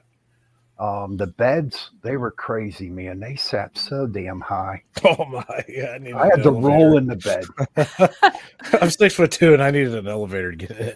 Why Yeah. do they do that? There's that's I wouldn't be able to do. so if you walk have to do by it, and someone ladder. wants to grab your ankles, they could just reach out and grab. Is that ankles. why? Yeah, you have a little midget under there snatching you up and taking Yeah, you there's down. spirits under there, you know, like in Child's Play, you know, the dolls hide under there and just cut your that Achilles tendon head. off. Oh my god! We we had dinner. Cemetery. We had dinner down there in their in their uh, diner, and the and the food was very very good. Food Yeah, it was- was really good. What did you get? I got uh, seafood Chesapeake. Hmm, It was all kind of seafood in this little. sounds thing. good. It was good. What you have, Jason? You had that. I had the New York strip steak special with a Mm. baked potato and Sounds vegetables. delicious. All it So- was. It sounds great. So, uh, when you go to this place, did you were you you were only confined to your bedroom that you could investigate, or how No, did that? no. You they let you have the whole floor after Um, people left, or Oh no! After people left, we were confined to our rooms to investigate. And one did outside, one could was a little too so the people there could, could participate with your investigation that were there. Yes, whoever whoever rented a room that night, because they have four other buildings that you know they have four other buildings on their property. And people were staying in. It was like minus seven degrees, so we didn't go out. It was really cold, yeah. It was cold. But the people that investigated, it was from twelve to two ish. You know, ended up going a little bit later to like two thirty because there had to be a staff member, uh, you know, with the group of people and everything, and they have to shut the bar down. And, you know, obviously because alcohol's out in the open and stuff like that, which is understandable. Right. uh you know so it was like from 12 to 2.30 we started off in like the dining area you know trying to communicate with spirits there and then we split up and uh we did the wine cellar and the tavern and you know the activity was actually pretty bumping down there so Yeah. before we knew it it was like 2.30 It's like wow that was pretty cool and then after that you know it's like head back to our rooms and since they're the most haunted rooms of course we got to investigate those too Yep. and Mhm. yeah, we didn't. Me and Russ, we didn't have anything happen, you know, crazy in our room. The only thing was, was um, I put a lot of my equipment away. You know, had my cases sitting up against the wall, and probably around four o'clock in the morning, one of the handles on my case just slammed down really hard. Oh you wow! know, kind of, you know, startled me a little bit, but I was like, oh, okay, and that was it. Yeah. nothing, else, nothing else that night there. So would you go Russ back? Snoring. Oh yeah, we have to. We made it. You know, we made it. Um, they asked us to to do it for three times. So January 29th, we did it. Now we're going to go back down on the 19th of February and the 26th of March. You it's to a go, lot Jenny? of fun. It's a lot of fun. You can come down. You'll have fun. It's only a two-hour investigation, Jen. Seriously. You can go, Jenny. You can share a Um, room with Sean. I don't know. Let's ask my magic orb. no, Share a gotta- room with Sean. Oh Lord. Okay. Uh, let's see. Should I See go? who comes running out first. God, I can't see what it says. Prospect. Good. Okay. Ah, see, you have to go. You can ride with them too. Yeah. You guys can ride together and shoot the breeze. I don't think so. Let's see what it says. so. You can bring her son with This her. thing doesn't even work. Was that a magic eight ball? Well, I got it at a flea market. Oh boy, Okay. Was there really a ah no I feel like no doubt. Magic Eight Ball from a about flea it. market might uh, Oh great, thanks. it's, What gonna, it it's say? gonna give you the honest truth. it's Cannot the off-brand eight ball. tell now. Hmm. Are you psychic? Is that how you do No. it? What do you do? Should should you should Wow. Sean and Jason go back to to Buxton Inn? We Shaking are. that thing, they're pretty good. I need reading glasses. Indication says yes. Oh yeah, we are Hmm. definitely. And Hmm. uh, there is a place over on Route Eight in Glenshaw where I used to have my office, and it's an old school. And I'm contacting the owner tomorrow, Paul Kolwick. He's a very good friend of mine, and he said we can come in there and investigate anytime, anytime we It's a want. magic orb. So There was a cemetery up there. I can't remember when uh, Russ and I went to the supermarket to grab some things. Uh, the lady at the checkout was talking about a cemetery. I cannot remember the name of it. Maybe Russ Ah. Russ could chime in. He might know it. Oh hell! She said Yeah. it's, it's really haunted up there. Russell, I seen Russell in the video. Um, he's so. That's so funny. You should have did more. Why didn't you? I was like waiting for you to do it, and you guys didn't do it. So I thought Uh, it's probably service was fuss. uh service was not very good for on cell phones up there, and No. uh, I couldn't attach to Wi-Fi for some reason, Mm-mm. so it was like Mm. hit and miss. You know, especially down in the tavern in the wine cellar, there was there was nothing. There was no Nothing service. at all. You know, And I could have got this I could have got tavern- our rabbit ears out. I got some foil and tried, but you know, well, are you was- guys going on one like uh that's really like people call you to tell you, like, listen, Sean, I don't know what to do. There's a, well, I've been, there's this creature in my house that wants to. We haven't we me. haven't gotten any of those yet. No, those those are No. funner. I Or we're think. going to the Hinsdale house, so that'll be exciting. Yeah, that I'm looking forward to that. I am. Yeah. Yeah, I'd bring some holy water if I were you. Why? No. No. Why? That's He, he said it's Well, all good I know there. that's what Well, he you- says. Here's the deal. You know, you bring holy water, you try to smudge something, and and I think Trish can, you know, attest to this. It's like putting a band-aid on something, man. It'll be gone for a couple days, two or three days, and then it will come back with a vengeance on your ass because it knows what it wanted you to you wanted it wanted it, you to do to get rid of them. Am Well, I right, Trish? I, I experienced that firsthand. Remember with the Yeah. uh, poltergeist stuff. Well, yeah, I mean, the doggy's cute. There's there's always going to be the, I thought the it was a negative. rabbit. And- And in the Hinsdale house, there was definitely something that I think he's fallen asleep. This is my healing Jasper. He's he looks so like a little cute. gremlin. He What's his name? you. He keeps kissing you. What's his Jasper. Jasper? Like, Is it he a looks like Chihuahua gizmo. mix? Yeah, He's a where's- papillion. A what? Papillion. Oh, I never, Never heard, heard of of that him. one. where's Um, Thorn at? Where's Thor? I don't know. Or He's probably the one making all the noise earlier. Huh.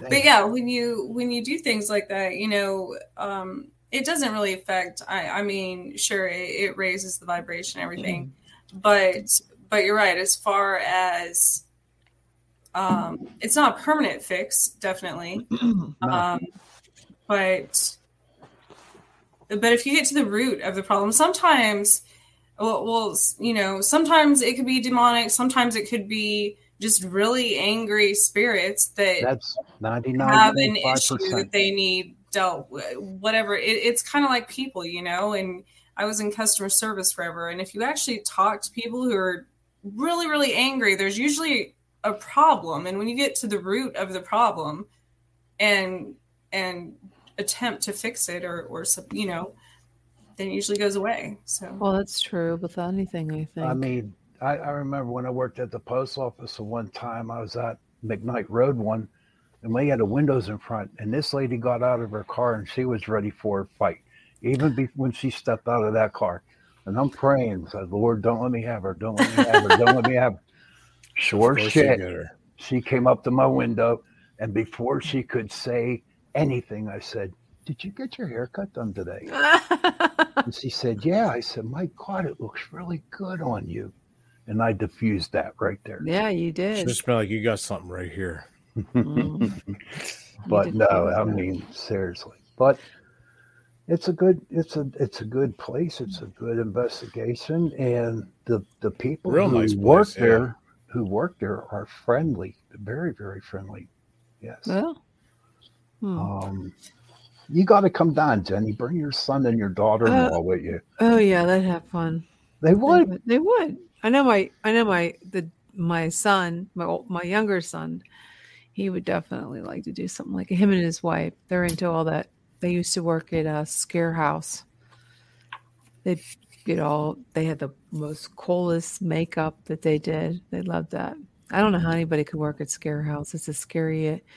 But it's a it's a haunted. They do it for Halloween. It's really scary.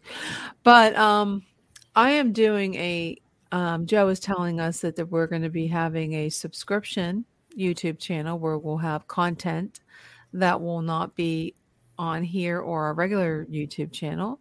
And it's the whole UPRN network. And so it's going to be really cool that you can um, watch stuff that we normally don't show. Like you, you know, you get content that's, you know, not, and it's a subscription. And I think it'll be really good. So we'll be doing that. And um, I am doing something different on Sunday. I'm going to try. Didn't do it this Sunday because I woke up, I took a nap and I got a headache. And not a headache, I woke up with an earache. Oh my God, I couldn't hear. It was like, oh my God, I can't hear. It was ringing. And so I had to cancel last Sunday at seven o'clock. So I'm going to try to do it 70, uh, seven o'clock. It's going to be Chasing Prophecy off topic. Really? So yeah, I saw so- that. Yeah, you guys can come on with me if you want. Um, we're gonna like next. Well, this, I guess it would be next Sunday. It's Super that- Bowl. February thirteenth is the Super Bowl. Oh yes, two weeks. Yeah. So I won't be on the, um, the Super Bowl because no one will probably watch it. I don't know. Maybe I don't watch the Super Bowl. I don't So watch maybe it I will. So I probably will still do it because I really don't watch the Super Bowl. Cincinnati, he's going to win it by Well, what time half. is the Super Bowl, anyways? Six thirty usually. Well, I'll- maybe I'll do it early. Who knows? Or I'll just skip that one. Um, but next week will be um, So You Want to Write a Novel. So Linda Kessler is going to come on and she's going to say how she got started and what to do if you want to write. Um, and then the next one is on the carnivore keto, Mhm. which uh, I, you know me, I do both. I just started doing keto, I mean carnivore. Let me tell you, the first couple days was so hard. because you have no energy. I had like uh, withdrawal, actually, like an alcoholic or drug addict would have from sugar. Because when I do, I cheated on Christmas. Remember, I Yep. I cheated three times, and I put on 15 pounds doing this. First, it was um, when I had COVID, and I kept on. I'm embarrassed because I, I when I eat, uh, when I when I am sick, I want to eat. I don't know why. It feels like I need to, you know, what's that word? Starve a fever. Starve a fever, feed a cold. Yeah, something like that. You're not supposed to eat. yeah, you're not supposed. You're when you have a cold, you're supposed to eat. But Drink have whiskey. was it fever you don't eat? I forget which one. One of them. So I um when I was sick, you know, I thought, you know, I'm sick. I need nourishment to get better. And then then um one night, I'll never forget. I- didn't feel sick. I just had a headache and a stuffed up nose. Okay. Well, after my headache went away, I'm sitting in front. I'll never forget it. Watching. I forget which series was on Netflix that I watched. I can't remember. Uh, down Downtown Abbey or something. Downton Abbey. I think it was that. So I poured myself a rum and had my Coke Zero. I'm all ready to get it. You know, I'm going like this. Get it. I don't taste anything. it was like there's something wrong with this Coke. It's flat or something. So I go, wait a minute. Oh my God, I think I have COVID. So I went and I ate all the, I was eating Halloween candy and I started eating it and eating it and I was like eating all this candy just to see Did if I could eat candy? taste it. but you can taste it. So I was thinking, can I taste it? Is is it? Do I taste this? And peanut butter did not taste right Oh wow. because I had peanut butter Reese cups. Okay, so anyway, so I I cheated that day, and then then Halloween came. I cheated that day, hmm but then the cheating for Christmas came. The whole Christmas seems like two weeks. I was making cookies, tasting everything, and Christmas I ate the cookies, and I said, oh, "I'll just finish off this because might as well." You know, I already screwed up my diet. Might as well eat that. So I was withdrawing from the sugar. Let me tell you what. When I did when I did carnivore, I tell you what, it was when I started carnivore. I I felt Sugar like is more addict. I- addicting than most drugs. Jason, I I oh, I felt like I was dying. I was uh, like, Oh. oh my god, this is horrible. I can't noticed you do looked a little different then. Yeah, you I didn't want to say anything, but why am I frozen like this? I don't know. frozen I don't know. Like you all can still hear me. Oh, you're I don't frozen. know, Tris, but she's so shocked that I was like, yeah, having withdrawal. Yeah, sugar, man. That's No, I was going to say the Nestle thing. I forgot about that. The water didn't. that they were putting sugar in the water, what? I didn't know that. bottled water. Yeah, Are you kidding me? That's yeah. The, re- you know, that's- just like the regular that's supposed I to didn't be. know they water. were doing that. When did they do that? That's horrible. Oh, that's been it's um it's. No, but I tell you Well, what, I saw it on something. A bunch of shows did did stuff on it. So. I feel I feel so much better. But last night my dog woke me up at 150, and I've only had one. What? Let's see how many hours it is I've been up. Yeah, I, I slept like I went to bed at 11:30, so I didn't have much sleep last night. So I feel like crap right now. I feel like I'm gonna fall asleep. But yeah, I believe it. I swear, I um my inflammation has gone way down from giving up the sugar.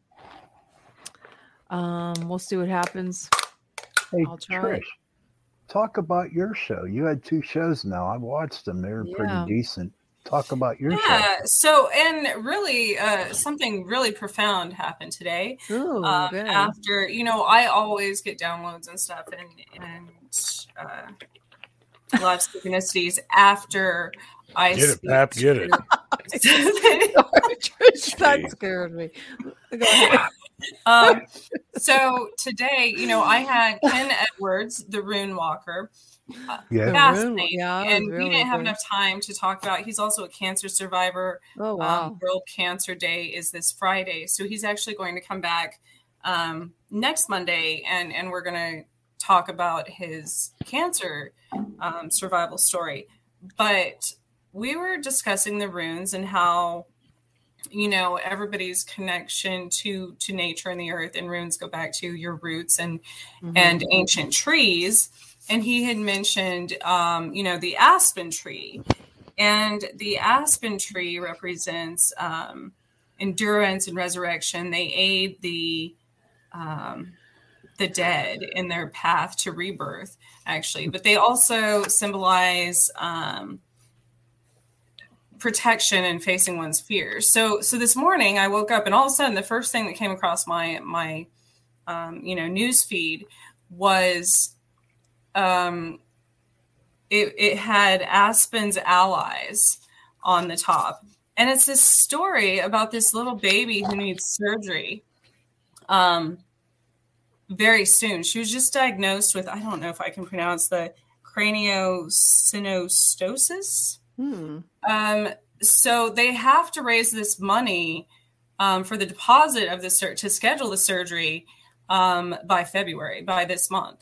And um, the interesting thing, you know, so the aspen tree, meaning the tree of courage facing one's fears, the only doctor who performs this surgery is called Dr.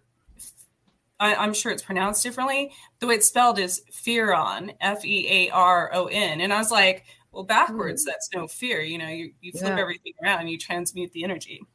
And then also on my show, I was talking about how, uh, you know, they always say you either sink or swim. And, and I don't believe that because I believe both are a struggle. So I, I was like, you don't sink or swim, you float, right? You, because that's letting go. That's letting go from control. Well, the parents of this little girl, and she's in she's in the Topeka area.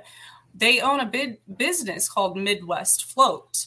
So I'm like, there you go. You know, obviously we're like, I'm I'm supposed to, um, you know, we're always guided to people and places where we're meant to help or or do something in some way. I'm like, how am I going to do that? Well, um, there's any money there's there's kid these babies all over the world that need these surgeries. And the group any money that doesn't go to this baby will go to it's called uh cranio care bears. And that made me think of you know all the healers and stuff we have on the on the united public radio network. It, it's kind of like that. It's like everybody has their own unique gift. And when you come together and you do something with that you know helping people helping even like in in spirits as far as haunted places and, Mhm. and um, healers and everything like that and so it, it kind of is like the care bears you know where Yeah, that's a great.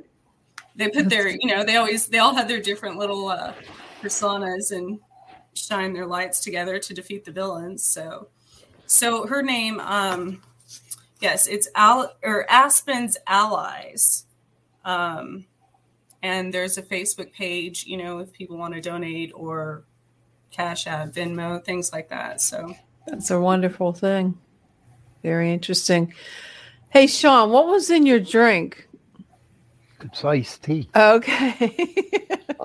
Gold Peak.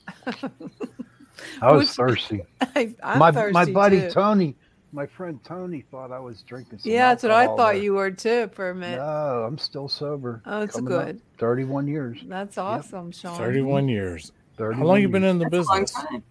Over 32 years now, I would say. Wait, Well- it was 31 because it was just 30 in 2021 and now it's 2022, so it's 30. I see, kept saying over you- 30 years. 1983 is when I Sean, do you sponsor anybody? I used to. I don't go to the meetings anymore um, no. because it kind of like changed, you know. And I was I was brought up in like old time recovery. I mean, that they were they were they were strict then, but now I really don't know. Um, I really believe that I was I went to the meetings. I was doing two meetings a day, seven days a week. So I was doing 14 meetings a week. I didn't have a life. And I was Mhm. thinking, you know what? I gotta just start doing something. And what was crazy was that I started ghost hunting. So Yeah. it was Well, it keeps you busy and out of trouble. It, it does. So, I what's mean- your show about tonight? I was going to talk about the bombing bomber, the Which- the airplane, Yeah. and um, the Buxton House, and whatever else comes out of my mouth. You know. Well, that's exciting. Yeah. I know. Um, next week we have keep we have bad to the bone Yeah. Paranormal. paranormal. It's a group of women. I think. I saw their I saw their Facebook page. You know, that think seems pretty interesting. interesting. Yeah. And we'll talk about some other things that are in the news. Hopefully, we'll find something. Well, I'm sure something will happen in Pittsburgh. something. Yeah. the tunnels will collapse, and you can say, "I heard it first here." Oh Um, my God. I You, have on my- you would Don't freak, say that. you Well, freak I don't know. Oh my God, Jen. There's so many weird stuff I've been dreaming lately, so I, I I'll tell you after the show. Jenny, Yeah. honest to God, if there if I'm in a tunnel and it falls through, That means I had a premonition. I yeah, mean, and I'd Mothman be dead. is I'd be dead. no, you won't. Yeah, I would. You'd be the one that got out in time. Oh no, no, no, no, no. Don't say you heard Oh. it here. And happy Imbolc, you know, for What's pagan that? people. Emble. Imbolc is today. What's it's that? it's the midway point between the winter solstice and the spring equinox. oh, Oh, right. It's- oh, well, you know, like there's only 40, when what, the light half 47 the year days turning. after today. 47 days that's till good. spring. Well, we're going to get out of here, folks. So um, call it a night. So That Sean can concludes get ready Torture for his- Tuesday. yeah. So Sean can get ready for his show. Um, I'm gonna, Gonna go lose see a if- couple kidney stones from all that tea real quick. Oh my Jesus! Oh my jeez! oh no. Oh my I, I got another bottle downstairs in my bedroom, so I'm good. Well, that's good. I'll I'm make sure you call me from the hospital so I can hear how it went. All right.